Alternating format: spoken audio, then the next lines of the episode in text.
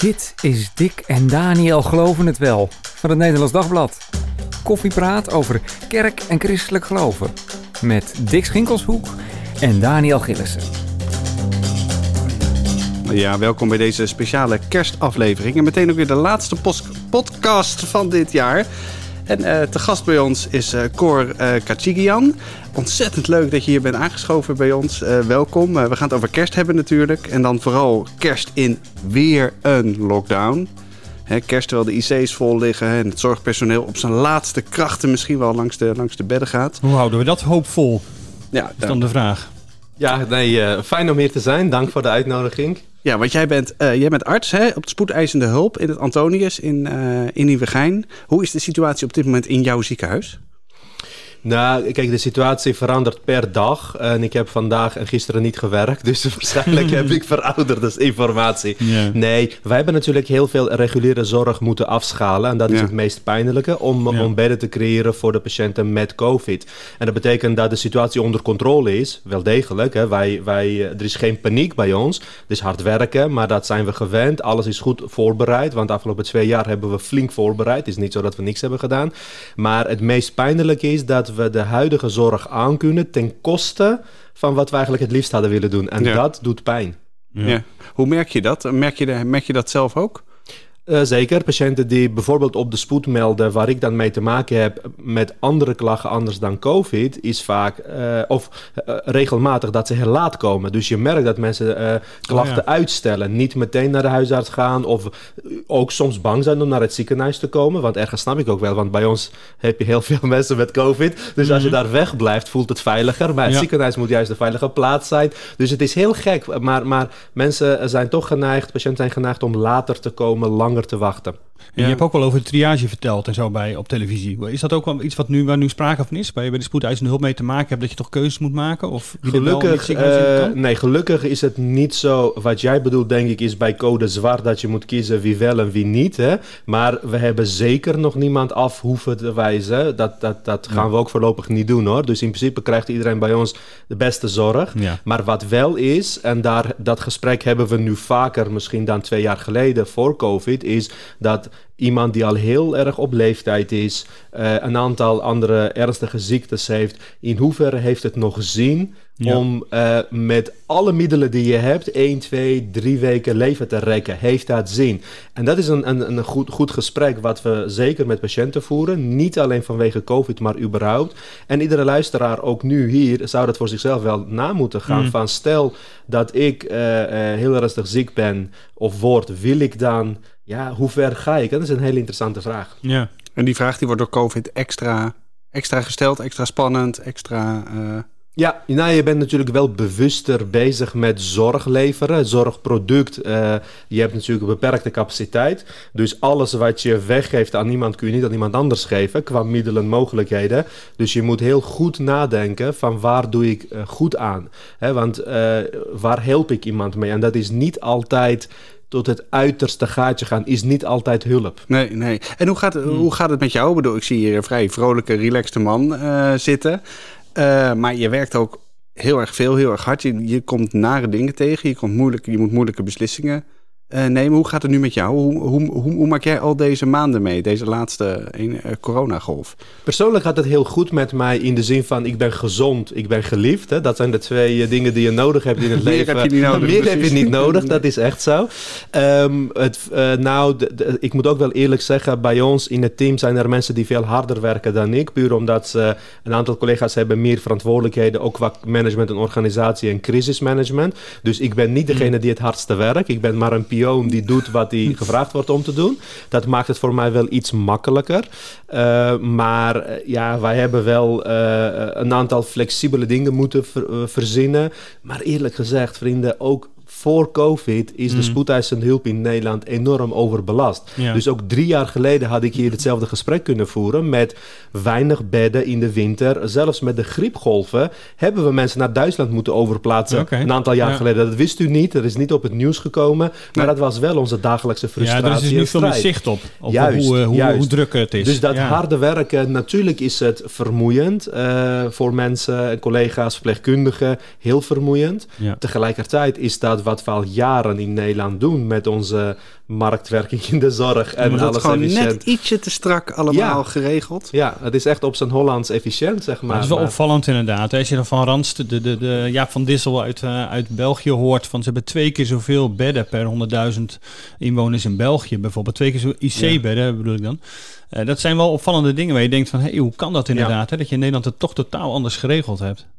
Klopt, maar het is natuurlijk ook, eh, maar dan kom je terug op wat ik net zeide. Hoe ver ga je met een patiënt op Ja. een IC? Er Ja. zijn landen waarbij ze iemand Tot in coma ja. jaren kunnen houden. Nou, gelukkig doen we dat in Nederland niet. Nee. Dat heeft niks te maken met dat we snel van mensen af willen, maar het heeft puur te maken met dat het niet menselijk is Mm. om de IC's vol te leggen met patiënten die meer dood dan levend zijn. Daar doe je niemand goed mee. Nee. Dus in Nederland zijn we altijd al vrij eh, conservatief of defensief daarin geweest. En dat zorgt ervoor dat IC's zijn uitgekleed en maar überhaupt de hele zorg is uitgekleed. En het lastige is ook, kijk, als je nu bijvoorbeeld een verpleegkundige op de spoed of IC nodig hebt, hè, waar komen die vaak vandaan? Van de verpleegafdelingen. Ze studeren door. Dus als je ze leeg gaat trekken van de verpleegafdelingen, waar komen dan de tekorten? Op de verpleegafdelingen. Ja. En waar moeten die dan vandaan komen? Misschien van een verpleeghuis. Ga je die daar leeg trekken? Dus het is een soort absolute tekort die je probeert op te vangen door hier en daar te schuiven met mensen. En dat Mm. is geen oplossing. Nee, nee. Wat ga je doen deze kerst? Ik ga in ieder geval de 24ste en de 25ste werk ik. En de 26ste ben ik vrij. Waar ik wel enorm naar uitkijk is de 24ste de kerstnachtdienst in mijn eigen Hm. gemeente. Ik zit in de Levend Evangelie gemeente in Alsmeer-de-Brug. Dus daar heb ik enorm veel eh, eh, zin in. Omdat ik afgelopen jaren niet echt onder groepen ben geweest. Of in een, ja, weinig in diensten ben geweest. Wel eens, maar, maar niet zoals ik het zou willen. Eh, en dan met, met familie bij elkaar komen. Oh ja, maar die ga je, want je, s'avonds heb je de 24ste wel vrij. Ja, de kerstnachtdienst. Dus De half, half tien is de dienst, dan ben ik vrij. Ja, Oh ja, precies. Maar die is online dan, denk ik, of niet? Nou, eh, eh, we hebben een heel groot gebouw met een paar mensen. Dus we, we doen deels online, deels in de zaal. Oh ja. ja. Daar zie je wel naar uit dat je dan toch een keer naar de kerk wil. Ja, ik ga nu daar wel fysiek zitten, want ik wil wel echt mensen in de ogen kunnen kijken. Ja. Ja, Ja. ja. Terwijl ik denk, als ik jou zo hoor, van die man die werkt altijd. Nou, het hangt ervan af wat je werk eh, zit. Maar als je bedoelt eh, in, in het wit, dan eh, nee, natuurlijk niet altijd. En nee, zeker niet, zeker niet. Er is heel gezond balans tussen werk, maar ook dingen eromheen. Dat, nee hoor, komt helemaal goed. En als je werkt met kerst, heeft kerst dan een bepaald speciaal gevoel voor jou? Ik bedoel, Nou, het gevoel voor kerst is onafhankelijk van of ik werk of niet werk natuurlijk. Dat, dat verandert niet aan de boodschap van kerst. Maar, misschien moet- komt het extra binnen of zo. Dat zou natuurlijk wel kunnen. Nou, dit is wel grappig. Ik denk dat ik persoonlijk juist heel mooi vind om met kerst onder mensen te zijn die ik ook niet per se goed ken. Want wij zijn natuurlijk geneigd om in het vertrouwde ons terug te trekken alsof kerst dan mooier te beleven is. Maar hoe Ja, dat is ook logisch. Dat, dat is je familie, dat, eh, dat zijn je vrienden. Daar wil je toch kerst mee vieren? Eh, eens, maar hoe mooi is het als ik iemand eh, op mijn werk zie die eenzaam is of alleen is of die pijn heeft en dat ik dan over kerst kan praten met diegene op die kerstdag. Ik denk dat kerst dan voor diegene, maar ook voor mij veel specialer wordt dan in het veilige van Ja. familie. Gebeurt dat, dat soort gesprekken? Inderdaad, met, met kerst, maar het geldt natuurlijk ook op andere momenten. Dat, dat dat zo ter sprake komt en wat de betekenis daarvan is of zo? Hoe, hoe eh, komt dat, gebeurt dat wel eens? Kijk, alle mensen ehm, houden van eh, verhalen en Ja. delen van hun hart, delen van hun passie. Ja. Dus eh, ik probeer de mens te zien altijd buiten de pijn om of het diagnose om. Hè. Een, Mm. een, een mens is meer dan buikpijn, zeg maar. Daar zit, daar zit een heel verhaal soms achter. Gewoon hoe iemand is in het leven. Dus dat, ik heb vaak, probeer ik gesprekken te voeren over het leven. Eh, afhankelijk van of de patiënt daar eh, over wil praten of niet. Maar ik ben wel een, type die open staat voor allerlei verhalen. Ja. En al gauw kom je over natuurlijk wat is belangrijk in het leven. Zeker in deze tijden. Ja. En dus soms ook over het geloof, soms over hele andere hobby's, soms over hele rare dingen. Maar ja, zeker, er is heel veel ruimte om interesse te tonen in de mens. En vaak is de patiënt ook geïnteresseerd in de dokter. Van Ja. wie is de man in Ja. de witte jas? Ja, precies, wie ben je jij? je denkt, die heeft geen, heeft geen tijd misschien. Maar dat, Nee, oh, dat, nou, jawel hoor. Voor de patiënt hebben we altijd Ja? tijd. Ja. Ja. hoor, gewoon naast zitten, een stoeltje erbij en eh, een goed gesprek. Ja, Ja. hoor. ja. Ga je met kerst ook nog voor of ga je nog iets doen? Eh, Nee, ik heb al eh, jaren besloten dat ik met kerstdagen zelf niet spreek. Puur omdat ik dan een consument wil zijn en ergens wil zitten. Want ik krijg wel vaak uitnodigingen, inderdaad. Maar eh, als je dat doet, dan blijf je dat doen. Dan kom je zelf niet meer aan die eigen rust toe. Dat, wa- wat je net ook refereerde. Dus ik heb daar hele ja, keuzes in gemaakt om met dit soort dagen, maar zijn er vaak meerdere dagen gewoon bewust kiezen. Nee, dan, eh, dan zit ik op een stoel. Ja, maar hoe komt dat? Je, je bent best vaak uh, spreker inderdaad in kerkdiensten. Bij EOBeam ben je dat geweest. En, uh, en de, laatste, de laatste aflevering van EOBeam kerkdienst ga je ook, spreek je ook?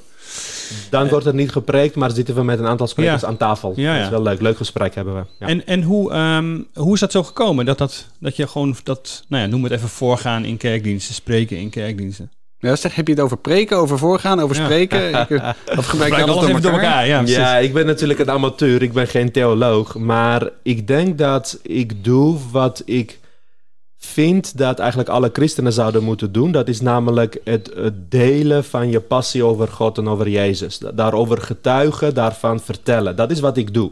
En doordat ik dat vol passie doe in mijn dagelijkse leven, werd ik zo nu dan ook gevraagd om het vanaf een podium te doen.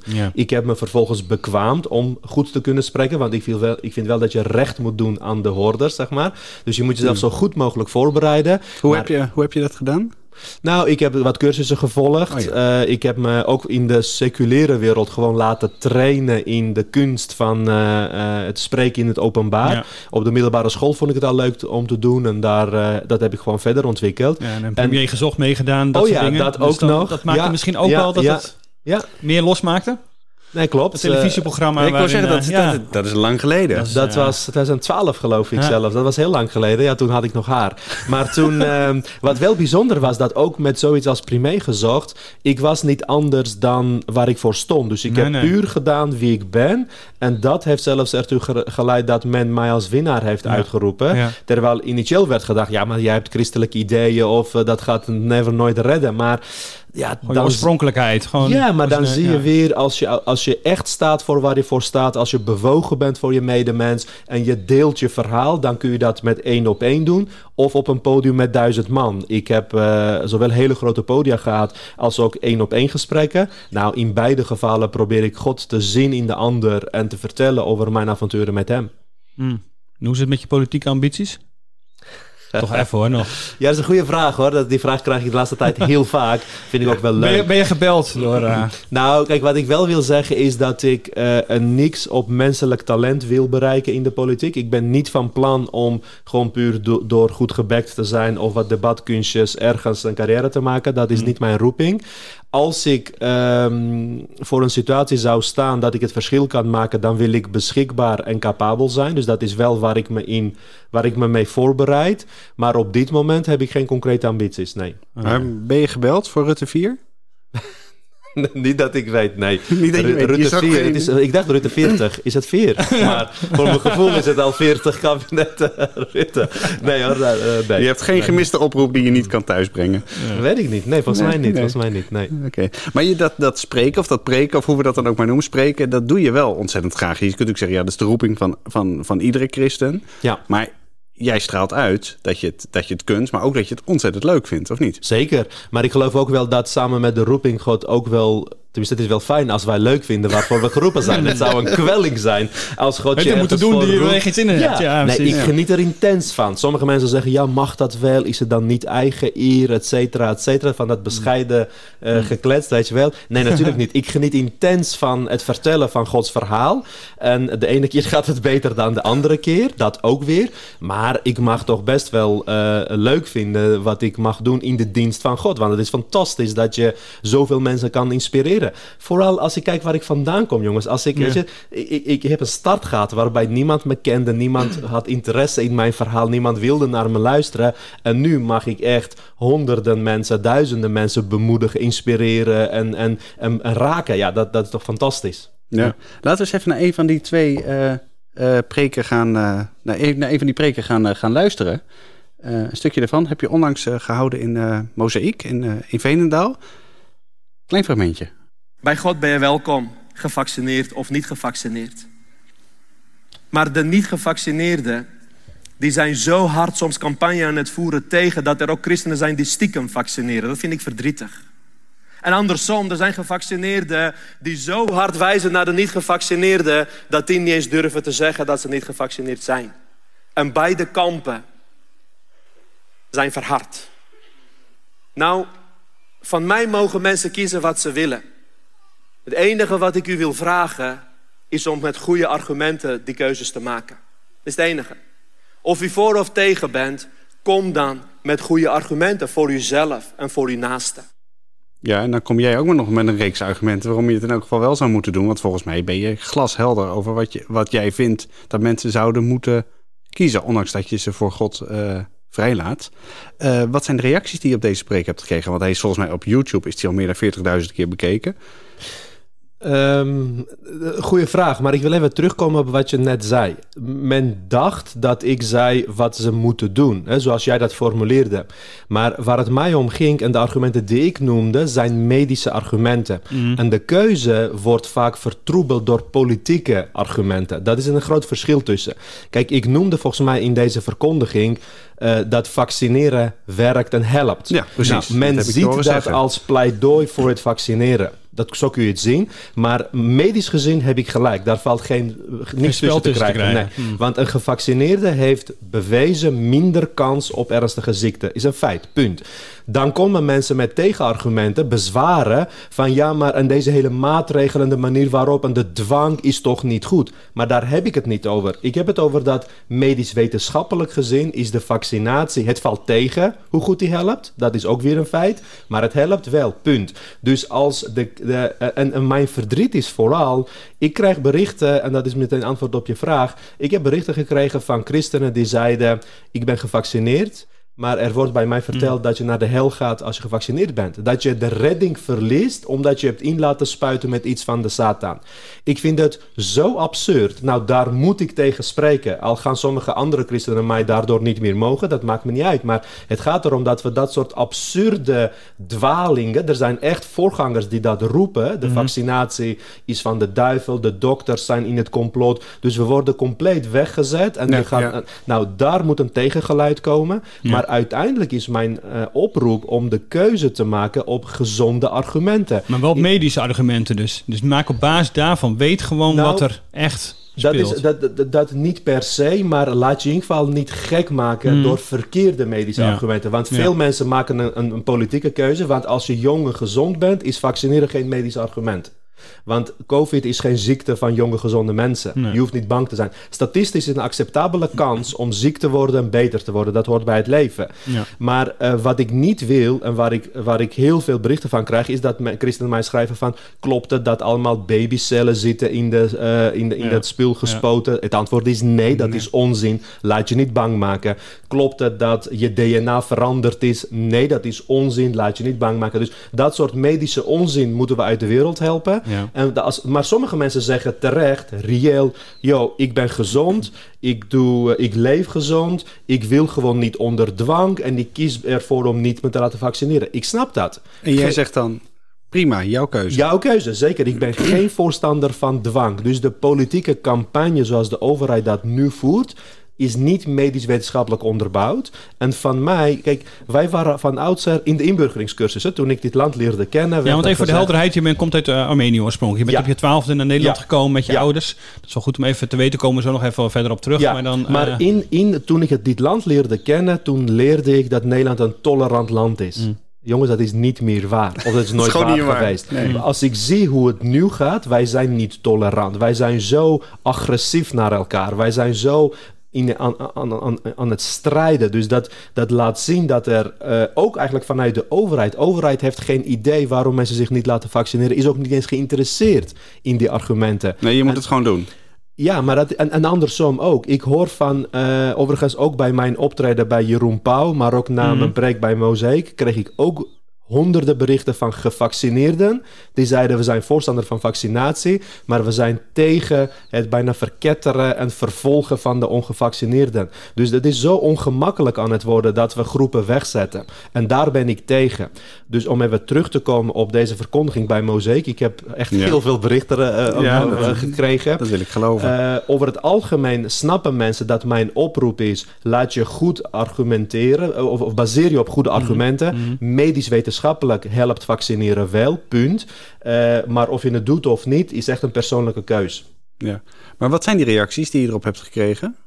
Nou, ik heb een aantal mensen die proberen mij te laten zien uh, dat, dat vaccineren echt van de vijand is. Dus die komen met, uh, met allerlei berichtgevingen van bronnen die onbetrouwbaar zijn. Dus ik ga daar niet eens op in. Het kost me heel veel tijd en moeite ja. om al die onzin te lezen. Hoe vind je dat dat christenen met dat soort bronnen aankomen? Want die zou daarvan ook kunnen denken, inderdaad. Wij we hebben dat als media ook. We, ja. altijd, hè, we komen ook voortdurend, krijgen we reacties van mensen. Heb je dat gelezen? Heb je dat onderzocht? Vaak op dubieuze bronnen. Proberen daar nog nou ja, ook weer de goede voorlichting op te geven. Te laten zien wat inderdaad echt uh, uh, in elk geval uh, de goede bronnen zijn. Ja. Maar, nou, wat ik heb gemerkt is dat mensen vaak zien wat ze willen zien. Dus ergens vinden ze iets wat bevestigt wat ze denken. Dus gaan ze dat als autoriteit ja. zien. En, uh, en ik merk dat uh, vaak door angst geleid is. Uh, als je angstig bent, dan ga je steeds verder in dat moeras mm. zitten. Want dan zie je opeens in alles een gevaar en, en zie je nou wel. Dus dat, dat gevoel. En dat komt heel erg door angst. Dus ik probeer vaak mensen, uh, uh, als ik de kans krijg, alleen vaak staan ze er niet voor open, om te laten zien van, joh, maar vraag je af wie de, de, de bron is of uh, wat de drijfveer is van iemand en hoe wetenschappelijk is dit. Dus ik probeer het wel, maar eerlijk gezegd, het is een verloren strijd. Als iemand al zo vol zit van een idee, dan, dan, dan heeft het geen zin om daarop in te gaan. Nee. Het punt is natuurlijk dat behoorlijk verdeeld. Niet alleen uh, vaccineren, maar ook de maatregelen. Ja. alles wat daarover afgekondigd wordt. Nu uh, lockdown met kerst. En dan mensen zeggen juist ook dat wordt ingegeven door angst. Hè. We zijn maar bang voor die Omicron variant. Ja. We, we, durven niet meer te accepteren dat er mensen overlijden. gaan we, zijn we niet daar veel te... Ja, willen we de boel niet veel te veel beheersen? Dat is ook een reactie, juist uh, de, het tegenover. Ja. Uh, jullie zijn angstig, degene die de beslissingen nu nemen om de boel op slot te gooien. Klopt. Hoe zie jij dat? Kijk, het feit is dat wij nu twee jaar later, en dat, dat kwam ook ter sprake toen bijvoorbeeld bij Jeroen Pauw met ja. ook de heer Kuipers aan tafel, dat de cijfers slechter voorstaan dan twee jaar dan initieel. Ja.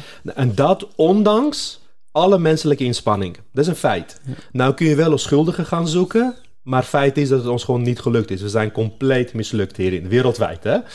Dus ja.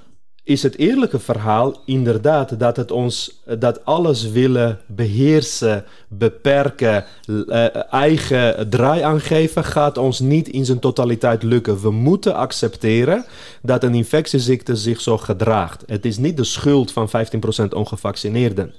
Dus wij moeten ook erkennen dat we niet een schuldige moeten gaan zoeken, maar accepteren dat een infectieziekte zich zo gaat gedragen. Je moet de klappen kunnen opvangen, maar ook wel een hoge prijs betalen. Er zullen kwetsbare mensen hieraan overlijden, wel of niet gevaccineerd. Een aantal mensen kunnen we redden, maar op lange termijn, al zou er nu 100% gevaccineerd zijn, nu is het Omicron, volgend jaar komt echt wel de volgende variant. Ja. Virussen gaan zich muteren, dat is, dat is de, de, aard van het beestje. Ja, totdat we bij Omega zijn. En, oh, en, en, en. Zeker, zeker. Dus ja. we gaan ieder jaar twee keer moeten boosteren, we gaan ieder jaar moeten op lockdown moeten, als we niet een stukje capaciteit uitbreiden en een stukje acceptatie hebben dat dit zal gaan zoals het is. Ja, en dat gaan zoals het is, is overlijden, ook uiteindelijk.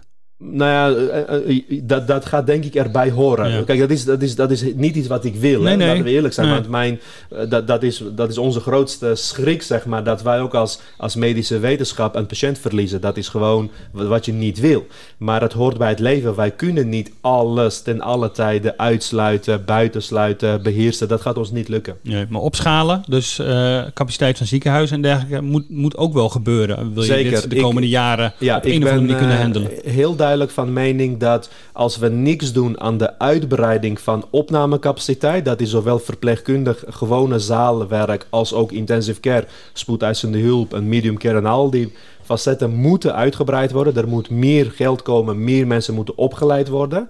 Dat is, als we dat niet doen, dan gaan we ook met 100% vaccineren en twee keer per jaar boosteren, gaan we op lockdown moeten. Of mm reguliere zorg afschalen. De vraag is, willen we dat? En wat kost dat allemaal? Exact, want wat ja. we nu niet meten is de schade die we doen, wat we over een aantal jaar gaan zien. Wat dachten we van al die jongeren die nu van alles moeten missen? Uh, de, scholen de, de, de, scholen dichten. Uh, er, er, is zoveel achterstand die we creëren, zoveel patiëntenzorg die we uitstellen met een hoge prijs die we gaan betalen. Mm, mm. Dat, dat is niet op te lossen met alleen vaccineren. Dat is een sprookje. Maar dan maar, maakt het kabinetsbeleid je nog niet heel blij van de komende periode. Niet als het gaat om, bestrijden van Ja. COVID. Want ik heb het idee dat de politici die volgen natuurlijk... eh, althans, zij zeggen dat ze de, de, de spe- specialisten volgen, zeg maar. Of de, Ja. De, de, de- wetenschappers. hè? wetenschappers. Ja. Maar alles lijkt nu ingezet te worden op vaccineren en eh, lockdown. Dat is nu de tool die gebruikt wordt. Maar überhaupt, weet je, er is nu een discussie over de booster. De discussiepunt is waarom komt het laat op gang? Maar we moeten ons afvragen waarom is het überhaupt nodig? Want acht maanden geleden hoorde ik niks over een booster. Toen het, toen het geïntroduceerd werd, sprak niemand over een booster. En nu is, zijn we dat vergeten en discussiëren we over van waarom is de booster te laat. Mijn vraag is waarom is het überhaupt nodig? En wie geeft de garantie dat het niet twee keer per jaar nodig is? En volgend jaar een derde en een vierde en een zesde. Dus, dus, dus, dus alleen maar inzetten op vaccineren en lockdown gaat hem niet helpen. Maar dan begrijp ik, nog, dan begrijp ik nog niet helemaal wat je dan verder kunt. Wat, je dan verder, wat, wat, wat er dan nog meer nodig is. Ja, je kunt zeggen van het aantal ziekenhuisbedden uitbreiden, per- meer personeel. Ja. Maar dat is het dan. Nou ja, dat, is in ieder geval, dat zal in ieder geval helpen om niet het hele land op slot te gooien. Dus op het moment dat je meer capaciteit hebt en de reguliere zorg door kunt laten gaan, dan moet je accepteren dus dat mensen met COVID ziek gaan worden en eh, dat er op een gegeven moment wel een bepaald immuniteit opgebouwd wordt en de virus gaat verzwakken, want hij zal muteren. De hoop is dat hij verzwakt. Zie en dat er dan uitdooft. Want dat Dat is ook het- wat heel veel mensen zeggen. Op een gegeven moment is dat virus uitgeraasd. Dat is En wel dan- vaak de verwachting dat na een tijdje dat zo gaat zijn. Maar we gaan natuurlijk wel in de winter pieken zien. Dat zien we nu met de kinderen, Ja. de RS. Ja. Iedere jaar weer kinderen met RS-virus die op IC's liggen. En, eh, en nou, dat, dat is gewoon hoe een infectieziekte zich gedraagt. Maar we moeten wel die capaciteit hebben om dat te doen. Je hebt een boek geschreven, hè, onlangs de, over de coronacrisis. Hè, verhalen, eh, wat is het, van de frontlinie. Ja. Wat, wat wil je aan mensen met dat boek vertellen?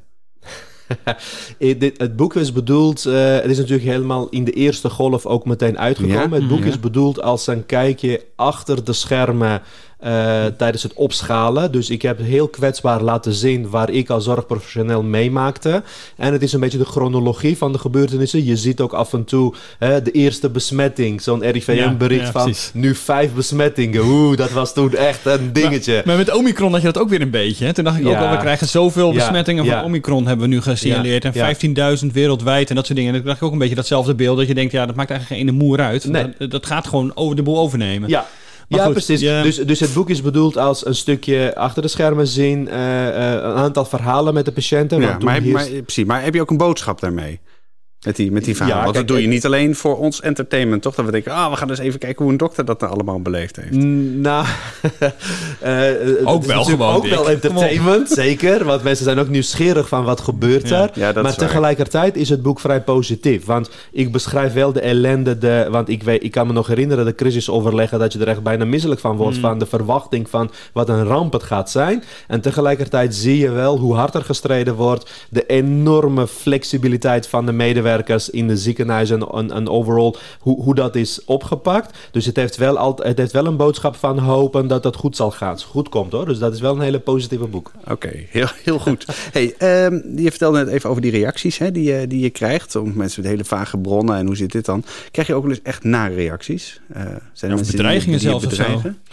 Ik heb gelukkig, eh, na, als het gaat hierom, zeg maar, en zeker niet na de preek bij Mozaïek, heb ik geen... eh, Gelukkig. althans, niet dat ik het gezien heb, want heel veel berichten heb ik ook niet gelezen. Maar Nee. wat naar mij toe is geschreven, wel, ik, wel eens mensen gehad die zeggen inderdaad dat, dat ik bij de vijand hoor. Of jammer dat je, we dacht, oh, het was wel wat grappig is, je ziet dat mensen diep teleurgesteld zijn in je, want ze hadden een bepaald beeld van Oh, mij. ja. En nu horen ze iets wat ze anders begrijpen of niet met me eens zijn. En opeens ben ik heel slecht. Oh, dan val je echt, zeg maar. Ja, dan val je Ah. van die voetstuk. Maar de grap is dus ook dat kennelijk mensen alleen maar mij mogen als ik zeg wat ze willen horen. Ja, dat is natuurlijk heel interessant, hè? Want ga ik dan blijven praten naar wat men wil horen om maar een belofte te blijven ontvangen? Nou, zeg wee- maar. Nee, wee u als mensen alleen maar goed over u praten, toch? Nee, joh, ik vertel niet, niets anders dan de afgelopen tien jaar ik dat doe, überhaupt, weet je. Ik Maar ben- je, vert- je vertelt het met een brede glimlach. Terwijl ik kan denken, nou, ik zou, ik zou misschien wel heel erg overstuur zijn door dat soort, door dat soort reacties. Heb je geen last van? Nou, mijn identiteit ligt niet geworteld in de reacties van mensen. En die strijd heb ik heel lang geleden al gestreden. Oh, daar ben je Eh, doorheen. Nou, voor een groot gedeelte is mijn karakter al gevormd. Dus ook nu, kijk, als ik nu een uitnodiging krijg om ergens te zitten met eh, anderhalf miljoen kijkers, dat klinkt heel aantrekkelijk. Maar ik kijk echt van, komt het uit of niet? Soms, ik zeg soms ook nee op grote uitnodigingen met veel impact. Omdat het- ik ga me niet in hele ehm, moeilijke bochten wurmen om iets te doen voor de ander. Daar ben ik echt al klaar mee. En wat mensen vinden, ja, god, ik vind het natuurlijk leuk om te horen. Ik krijg graag eh, feedback. Positieve feedback doet me goed. Hè. Ik, ik vind het fijn om te horen dat mensen het geweldig vonden. En als mensen het helemaal niks vonden met goede argumenten, luister ik er ook naar. Maar als ze teleurgesteld zijn dat ik heb gezegd dat vaccineren werkt, wat een medische uitspraak is, ja, het spijt me, maar dan stel ik ze liever teleur. Maar het is wel tof dat je tegen onze anderhalf miljoen luisteraars gewoon geen nee Ja, hebt gezegd. nee, nee, je daar dat sowieso. bent, hè? Al, al zou er één luisteren, jongens, dan zit ik hier met plezier. Dan weet ik niet of wij deze podcast zouden maken, zou ik eerlijk zeggen. Maar ach, wie weet, misschien Nou wel. ja, precies. Nee, zeker. Gewoon eh, voor dit gesprek met jou. Ja, hoor. precies. Ja. Hey, ehm, even over, over jou. Eh, je bent op je twaalfde naar Nederland gekomen. Ehm, hoe, ben, hoe ben je hier terecht gekomen? Wil je daar iets over vertellen? Hoe? Nou, met de auto. Met de auto. Nee, kijk, mijn ouders hebben hier asiel aangevraagd in 99. En dat is, daarna begint een heel circus, want je wordt gestuurd van opvang naar opvang. Uiteindelijk zijn we een keer of zeven tot tien verhuisd. En de, de langste eh, periode heb ik op Texel mogen verblijven in een asielzoekerscentrum. Er waren er twee, de ene ging dicht en toen die andere. Dus, dus het was heel erg van korte duur per, per stad eh, eh, dat je aan het Oh. rondzwerven Hoe bent. slopend is dat? Even voor de luisteraar. Ja. Dat, dat, Dat besef, is- omdat het nu ook gebeurt. Ja, dat is eh, slopend als je eh, veel waarde hecht aan vastigheid. Maar voor eh, mij heeft het heel erg eh, geholpen om flexibel te zijn. Mij heeft het geholpen om nu te kunnen manoeuvreren in veranderende omgeving. Want ik wisselde echt om de paar maanden van school. Ook van nieuwe klas, opnieuw je bewijzen, opnieuw de taal leren, nieuwe vrienden maken. Dus het heeft voor mij, tuurlijk, het was vervelend, maar ik heb er geen last van gehad. Als je karakter anders is, kijk bijvoorbeeld mijn broer is heel erg Ja. terug, Mm. teruggetrokken, veel me- meer dan ik. Hij is, hij is echt een introvert, ik ben een extravert. Dus hij had er veel meer moeite mee bijvoorbeeld dan ik. Dus hoe slopend is het? Ja, dus hij kijkt anders terug dan jij er terugkijkt. Ja, ja, ja. dus precies. ik kan me voorstellen dat voor veel mensen het heel slopend is. Ik zelf heb juist daar een voordeel mee gedaan. Mm. Dus door die flexibiliteit en Je door... bent een beetje sti- stil van, hè? Je moest echt even Ja. nadenken. Nou ja, ik bedoel, ik, eh, ik denk even bij mezelf, hoe zou ik dat ervaren hebben? Ik hou Ja. ook heel erg van die vastigheid. En, Ja. Eh, wat is het? ik heb op twee, eh, twee lagere scholen gezeten en ik vond het al heel veel. Eh, ik vond de overgang naar die andere, wat is het, die andere klas, zeg maar, al heel erg ingrijpend Ja. en heel moeilijk. En dan hoor ik dat jij, nou, wat is het? Hoeveel heb jij er gehad? Nou, veel, maar nee, je hebt gelijk hoor. De meeste mensen vinden... Het is natuurlijk een live event, hè? Ja. Nieuwe Ja. omgeving, dus het is best heftig. Dat klopt. Nou kun je daarover gaan eh, Hmm. eh, treuren. Maar ik dacht juist van, hey, nieuwe kansen. Dus het is een andere manier van denken. Ja. Ik probeer daar mijn voordeel mee te doen, omdat elke strijd die we strijden, eh, je kan bitter worden, maar je kan ook beter worden. Maar dat geldt eigenlijk een beetje van hoe jij überhaupt in het leven staat. Hè? Ik denk dat er ook in, daar in de preek bij Mozaïek had je daar een eh, fragment over zei hoe het met Jan-Peter Balkenende toen je hem Oh ja. ontmoette en hoe dat eh, ging. Jan-Peter Balkenende was daar. En ehm, eh, na afloop van mijn speech kwam hij naar me toe. Hij gaf me een hand en hij zei: Ik wil je bedanken, Gor, dat je echt een bouwer bent in dit land. Je bent aan het bouwen. En toen dacht ik en zei ik: Meneer Balkenende, u moest eens weten hoeveel ik gerouwd heb onderweg om de bouwer te worden wie ik nu ben. Want onder zijn ministerschap, toen hij premier was, was ik een van de 26.000 uitgeprocedeerde asielzoekers. Een van de mensen die het land uit werd gezet, die afgewezen werd keer op keer, rechtszaak na rechtszaak te horen kreeg dat ik hier niet welkom ben. Ik ben niet verbitterd. Ik ben niet boos. Ik ben niet op zoek naar wie de schuldige is. Ik ben hier om te bouwen. Je bent hier om te bouwen. En dat zei je tegen Balkenende aan wie je, nou ja, bijna, eh, door, door wie je bijna uitgezet was, zeg maar. Nou, niet door hem natuurlijk. Hè? Nee, natuurlijk, maar onder zijn verantwoordelijkheid. Ja, maar dat snap ik ook wel. Ik vind ook wel... eh, kijk, Nederland kan niet iedereen opvangen. Dus als ze me hadden uitgezet, had ik dat volkomen legitiem gevonden en begrepen. Uh, samen, dus ik ben ook niet iemand die zegt dat het Nederlands uh, beleid om soms mensen uit te zetten verkeerd is of slecht is. Tuurlijk, ik, ik heb heel veel netwerken waarbinnen we natuurlijk iets goeds proberen te doen voor de vluchtelingen. Maar het besef is dat we niet de hele wereld hier kunnen mm. hebben. Dus ja, zij deden hun plan en ik voldeed niet aan de eisen. Dan is het gevolg dat je weg wordt gestuurd. Nou, met gratie gods heb ik kunnen blijven. En dus probeer ik nu het beste van te maken. Ja. En heeft dat die, nou, die bouwer van je gemaakt dan? Dus dit proces inderdaad wat je hebt meegemaakt? Het heeft zeker geholpen mijn toewijding om iets goeds voor dit land te doen. Het is natuurlijk ook een stukje opvoeding. Ik heb van mijn ouders meegekregen. Nou zijn Armeniërs over het algemeen, wij als volk, over het algemeen wel echt bouwers. Wij proberen overal wel mee te doen en het beste van te maken. Dus ik heb heel erg meegekregen van jongen, neem je verantwoordelijkheid. Als je over weinig uh, beschikt, neem je verantwoordelijkheid. Als je over veel beschikt, neem je verantwoordelijkheid. Dus dat, dat moet met, niet talenten, veranderen. hoeveel je Iets er ook met hebt. talenten, Ja, ja, precies. precies. Ja. Dus, en, en dat heb ik al vanuit, van jongs af aan meegekregen. En hoe meer kansen ik kreeg, hoe meer ik dacht, yes, ik wil hier het verschil maken. Dus ik heb af en toe ook onderweg mensen gehad die het me niet gunden hoor. Maar dan kun je wel gaan lopen huilen in een hoekje van. eh, nee, oké, als iemand moeite met mij heeft, dan zegt het iets meer over diegene, denk ik, dan over mij of over dit Ja. land. Dus ik heb altijd geprobeerd om eh, ja, het beste terug te geven aan Nederland. Maar was die droom om arts... Was het, nee, laat ik het zo vragen. Was dat een droom om arts te worden? Was dat iets waar je, waar je dacht, ook als, als eh, in je jonge jaren, van dat is eigenlijk wel iets wat ik zou willen gaan doen Ja. later? Ja, ik heb altijd gedacht en gedroomd en uitgesproken dat ik dokter ging worden. En het was natuurlijk een onmogelijke droom, eenmaal in Nederland. Want eh, vanaf mijn twaalfde, zeg maar, tot mijn twintigste was ik een uitgepro- nou, dan was, Mhm. ik, was ik vluchteling. En eh nummers... Mag je niks? Dan mag je niks, maar het, het, de, de studie is ook een numerus fixus. Het is een lotingstudie Ja, was ja. het in die tijd. Dus de kans dat je überhaupt binnenkwam was niet groot. Dus ik heb echt wel onmogelijk gedroomd. Maar eh, zie, hier ben ik. eh, omdat wij een God hebben van onmogelijkhe- onmogelijkheden. En die het mogelijk maakt. Dus ik heb... Ja, zie je dat als, als het werk van, van God inderdaad, dat je uiteindelijk nou ja, bent geworden wie je bent als arts en dat je de, dat, binnenkwam? Absoluut, 100%.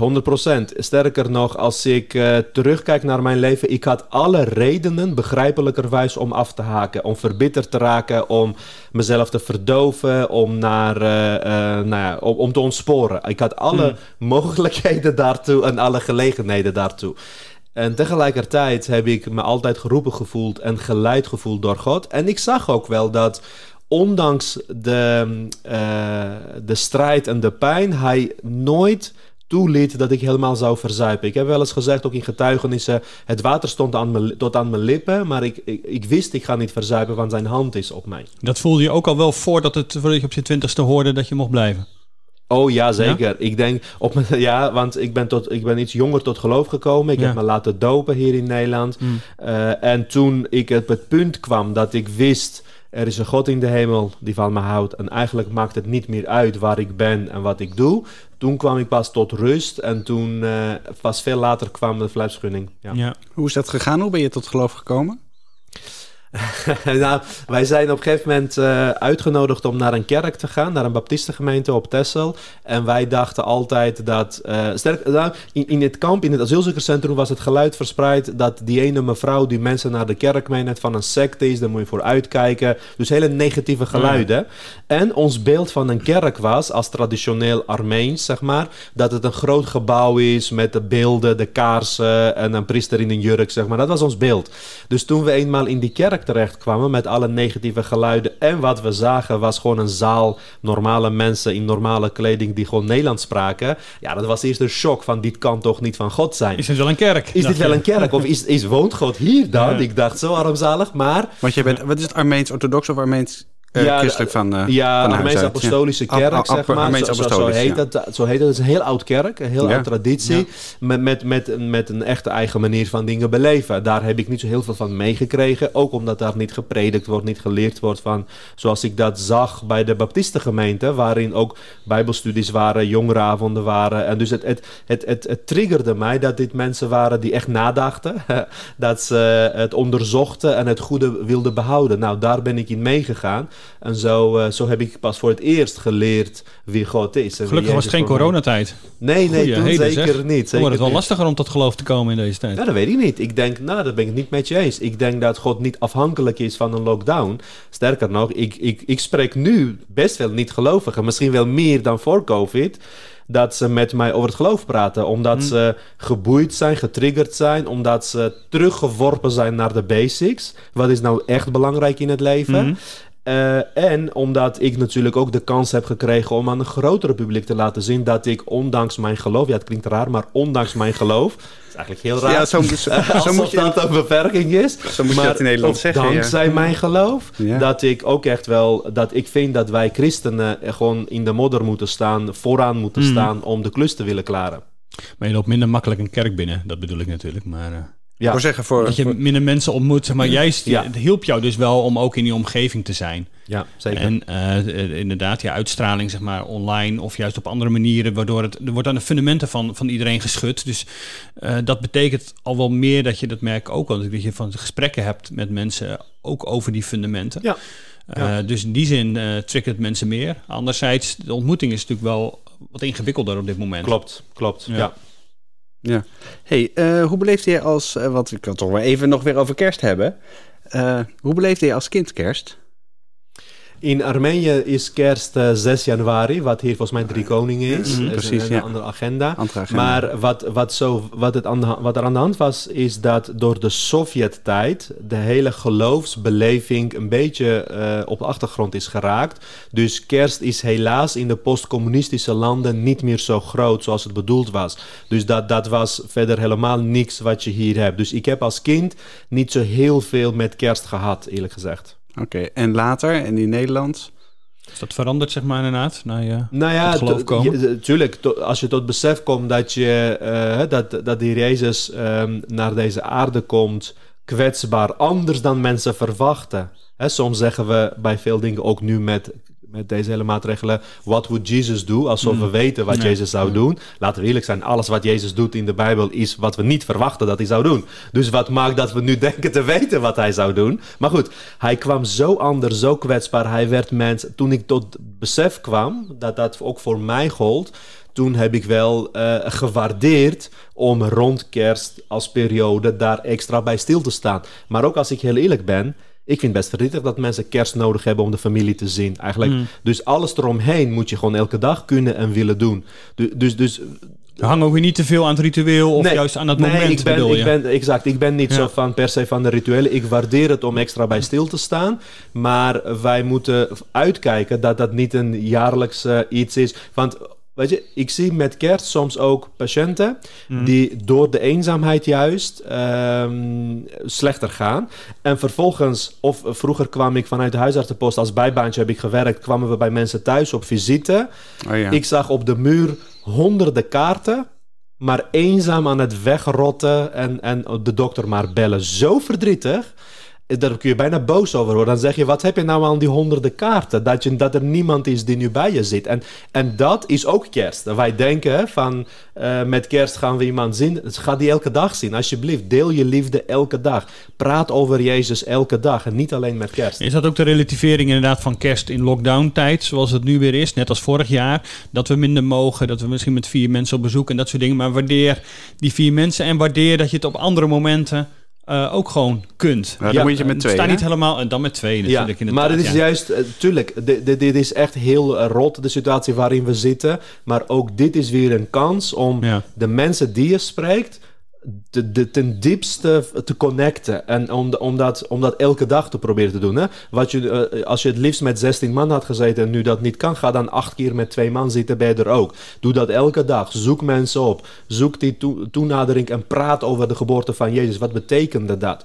Voor heel veel mensen is kerst ook zeg maar Xmas geworden. De letter X staat dan voor het onbekende, denk ik dan. Althans, dat leerde ik bij wiskunde. Mm. Nou, kerst is niet onbekend. Kindje Jezus is bekend. Hij heeft een naam. Hij heeft onder ons geleefd. Maar dat Christmas van Xmas, dat is verschrikkelijk. Maar die tijd gaan we wel tegemoet. Dus maak hem bekend en laat zien dat je hem kent. En doe dat met je geliefde. Dankjewel Cor. Nou, ik vind het een fantastische kerstboodschap. Hier kunnen we het mee doen, uh, Daniel. Zeker. Hey, ontzettend leuk dat je hier uh, in deze podcast bij ons, uh, bij ons was. Dat je wilde vertellen over je werk en over je missie en die enorme drive die je... Nou ja, we merken gewoon die, die spatten vanaf. We hopen denk ik met heel, in heel Nederland met ons... Uh, dat jij straks op je werk rustige kerstdagen zult, zult hebben. Dat je ook met je familie kunt, kunt genieten van deze dagen. En we bedanken je natuurlijk hartelijk dat je in die drukte tijd kon vrijmaken voor ons. Um, ja, ik zei het net al, hè, Daniel. Dit was de laatste podcast van uh, 2021. we gaan even met uh, reces, zullen we zeggen. Ja. Zoals in politieke termen zeggen. Maar daarna, daarna gaan we iets leuks doen. Want op vrijdag 14 januari dan, uh, dan zijn we er weer. En we hopen dat dat vanuit Rome is. Ja, als het allemaal doorgaat. Dan, uh, bij, uh, misschien wel bij Vatican Nieuws hè, dat we het gaan opnemen. Dus deze podcast. Precies, dan praten we met Hendro Munsterman, onze Vaticaan-watcher. Uh, ik wijs je graag nog even op de speciale kerstbijlage die 24 december bij de krant zit. Over de betovering van kerst en hoe je dat hoopvol kunt blijven vieren. Eigenlijk precies waar we het in deze podcast over hebben gehad. Uh, ik heb daarin zelf een verhaal geschreven over waar onze fascinatie met een witte kerst vandaan komt. Hè, met een flink pak sneeuw. Uh, nou, dat gaat niet lukken. Met kerst. Dit, dit nee, dat zit er niet in dit jaar, helaas. maar hoe dan ook, Daniel en ik wensen je een hele goede, gezonde en vooral gezegende kerstdagen. Amen. Dankjewel dat je in dit jaar naar onze podcast hebt geluisterd. Blijf dat vooral ook in het nieuwe jaar doen. En je weet, als je opmerkingen hebt of lof en complimentjes, mag ook. Laat ons dat dan weten via dikendaniel.nd.nl. Dag. Doei. Dag.